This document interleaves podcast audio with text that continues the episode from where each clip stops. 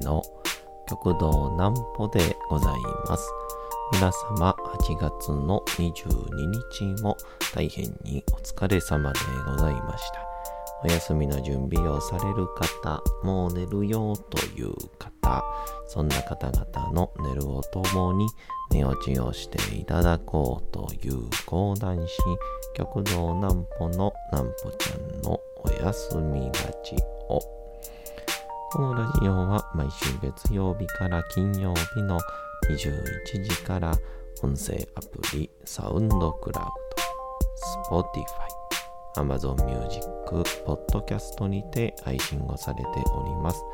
皆様からのお便りもお待ちしております。お便りは、極道南歩公式ホームページのおやすみラジオ特設ページから送ることができます。内容は何でも結構です。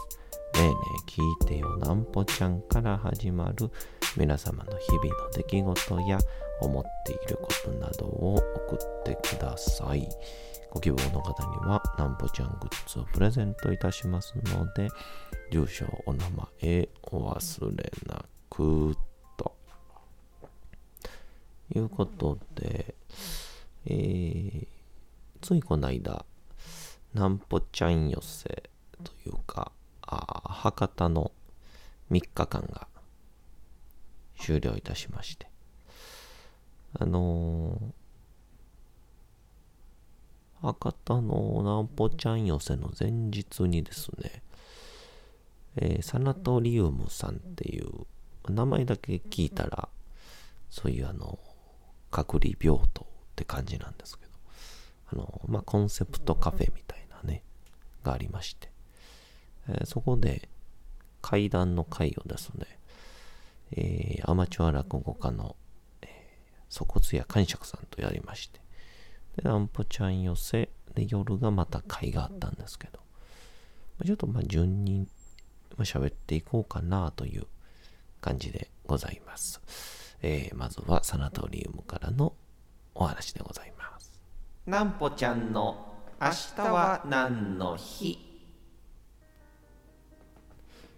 さて、明日が8月の23日でございます。さ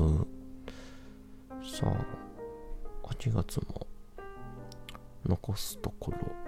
1週間になるのかなさあ、何の日でございましょうか。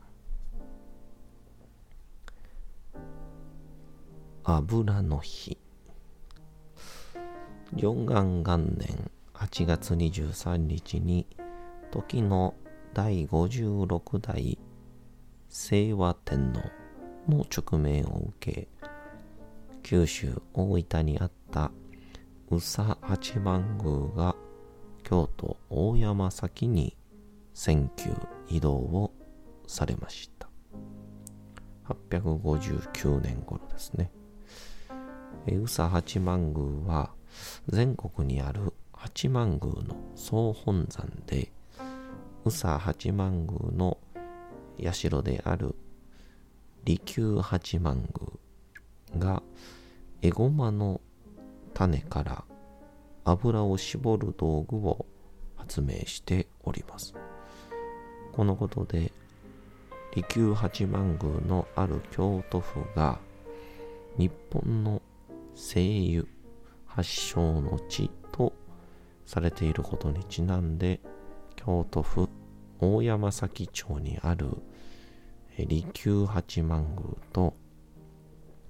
油事業を展開している金田株式会社が記念日に制定をしておりますと。あのちっちゃい頃ごま油とか、えー、よく言われておりましたけど僕はいまだに僕あのごまからですね油が出るといういまだにちょっと信じられないんですよね。なんかあの、こう、油がこう、ドヒャーっとこう、出る感じをですね、映画で、映像で、あの、なんか、YouTube とか上げてくれへんかなって、いつも思うんですけど、そういう製造工程、映ってるやつありましたら、教えてください。というので、えー初日は3日間、初日は階段寄せということでね、あの粗骨や感触さんが日頃から、えー、出入りされております、あのサナタオリウムさんっていうこう病院をこうモチーフにしたコンセプトカフェで、えー、やってきまして。これがですね、もう、すごいコンセプトカフェで、うん、とね、あれはどこかな？天神あたりのビルの3階なんですけど、こう、入るところがもう、こう、なんて言うんでしょう。昭和の頃のこう、病院の入り口みたいになっていて、で、あのプラスこう中に入るとですね病院のスリッパに履き替えないといけないんですねでこう奥の方には両方にこうカウンターみたいなのがあって、まあ、そこはもうすでに何だろう病院って感じの配置ではないんですけど、下がね、病院のタイル張りになっていて、で、人体模型から、あとはまた無縁塔って言ってあの、手術の時に、あの、なんだろう、頭の上でこうピカって光るでっけえライトあるやないですか。あれを想像してもらったらわかると思うんですけど、それが、デカデカと吊るされてましてね。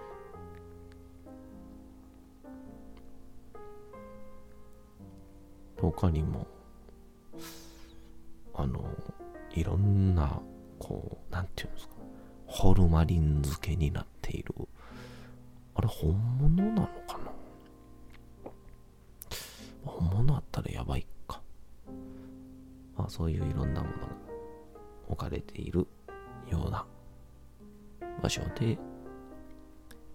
階段をやるという。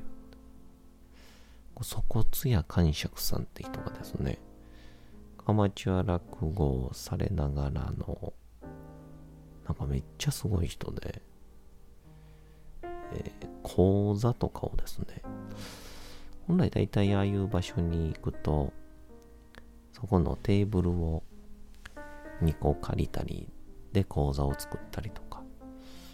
もしくは、もうそんだけ強度がなかったら、こう机とか1個持ってきて、立ち講談みたいな感じでね、やるんですけど、感触さんがまさかの、えー、お手製の組み立て講座を作ってくれましてネジでボルトでキュッキュッキュッキュッ締めまして。人がまあ一人乗っても全然問題ないぐらいに加えて照明をつけてくれてあとは、照明プラスあの、赤いね、ちょっとこう、ホラーっぽくなる感じのも、つけてくれたりとかでもう、あれは、プロの世話人ですね。本当にありがたいイベント屋さんで。でご自身はこう、フリーのライターと、あとは派遣関係のお仕事をされてるんで、なんですけど、すごく、危機にもすごくお詳しい方で。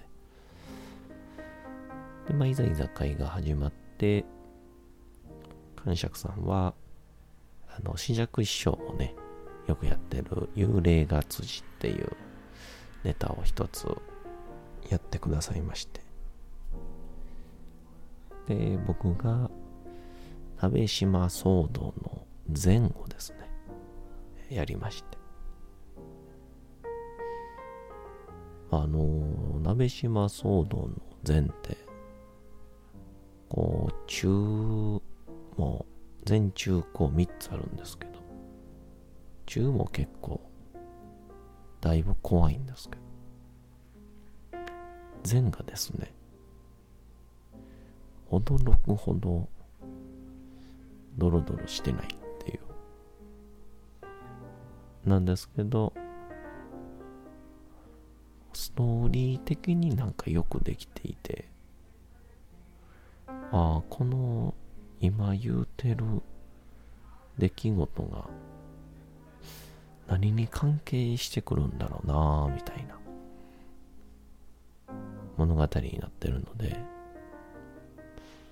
そこを際立たせながらやりまして。で、まあ、その、呪いの5番が初めポイントになるんですけど、こう、お寺からですね、まあ、本来なら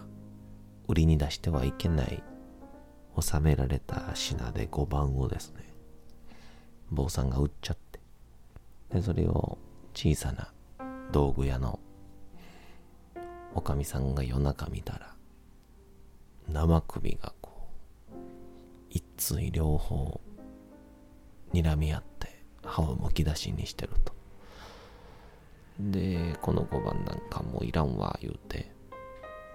こういろんな人の手を渡っていくんですけど、最後の最後、鍋島丹後の神っていう当時の佐賀県の、現在の佐賀県の鍋島藩のお殿様のもとに渡るんですよね。で、こう、パチリパチリとさしていると、こう、殿様の様子がおかしくなってきて、もう、一緒に売ってる相手を殺そうとしてまうみたいな、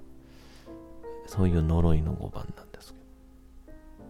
ど。もともとはこれの持ち主が、義理の息子の首を、あ持ち主の、持ち主が義理の息子に首を落とされて、息子もその場で切腹をして解釈されたので、その二つの首はそのお父さんと義理の息子なんですけど。で、まあこのもともとの持ち主だった人物の実の息子であるもう一人の又七郎という男の子が少し将来偉くなっていてでこの鍋島藩のお殿様の後の相手としてお城に呼ばれるんですよ。どうした運命の糸なのか。で呼ばれていよいよどうなるかというところで話が終わります。いやそこでみたいな。なのでありがたいことに、えー、皆さん続きが気になるっていうのでまた読んでいただけそうな気が、えー、します、えー、ぜひですねえっ、ー、と、博多で、もう博多サナトリウムで、面白い感じのカフェなんで、ぜひ行ってみてください。また、明日も博多の話は続きます。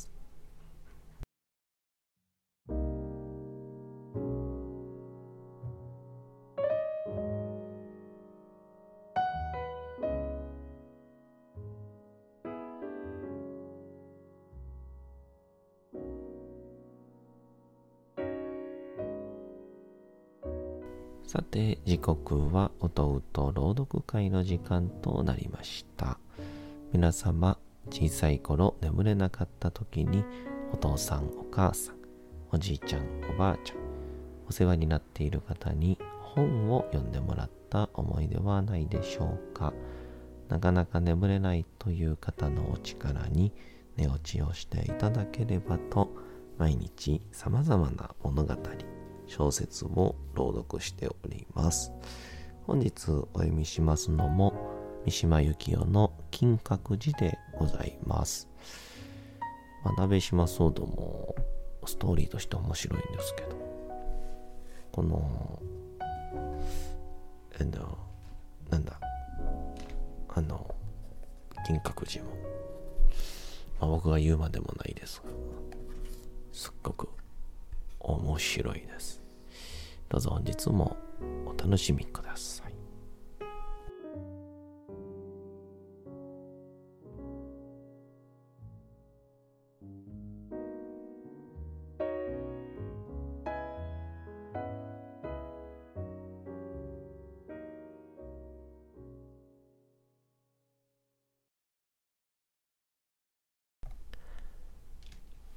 金閣寺三島由紀夫超過の今日の時、私はいつもその合唱をする男の声に生々しさを感じるのが常であった。一日のうちで、超過の今日の声は力強いが、その声の強さが、夜中の猛念をあたりに吹き散らし、声帯から黒いしぶきがほとばしっているようである。私のことはわからない。わからないが私の声も同じ男の汚れをまき散らしていると思うことは私を奇妙な具合に勇気づけた。私たちが宿座を済ます前に老子の出発の時刻が来た。寺の者は玄関の前に整列をして見送るのが作法である。まだ夜は明けない。空は星に満たされている。三本までの間の石畳は星明かりにしらじらと伸びてはいるが、巨木のくぬぎや梅や松の影が至るところにはびこって影は影に溶けて血を占めている。穴の開いたスウェーターを着ている私の肘からは暁の霊気がしみた。すべては無言で行われる。私たちは黙って頭を下げる。老子はほとんどそれに答えない。そして老子とフースさんの下駄の音が石畳の上をカツカツと我々から遠のいていく。後ろ姿が全く見えなくなるまで見送るのが前科の例である。遠くまで見えるのは後ろ姿の全部ではない。葬儀の白い裾と白い旅人だけである。もう全く見えなくなったと思われる時がある。しかしそれは木々の影に紛れたのだ。影の向こうに再び白い裾と白い旅が現れて、足音の風間はかえって高まるようにも思われる。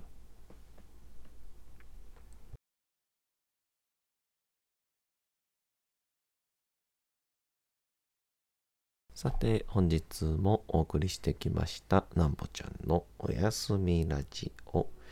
というわけでございまして8月の22日も大変にお疲れ様でございました。明日も皆さん、街のど街のどこかでともどもに頑張って夜にまたお会いをいたしましょう。なんぽちゃんのおやすみラジオでございました。それでは皆さんおやすみなさい。すやすやすやーん。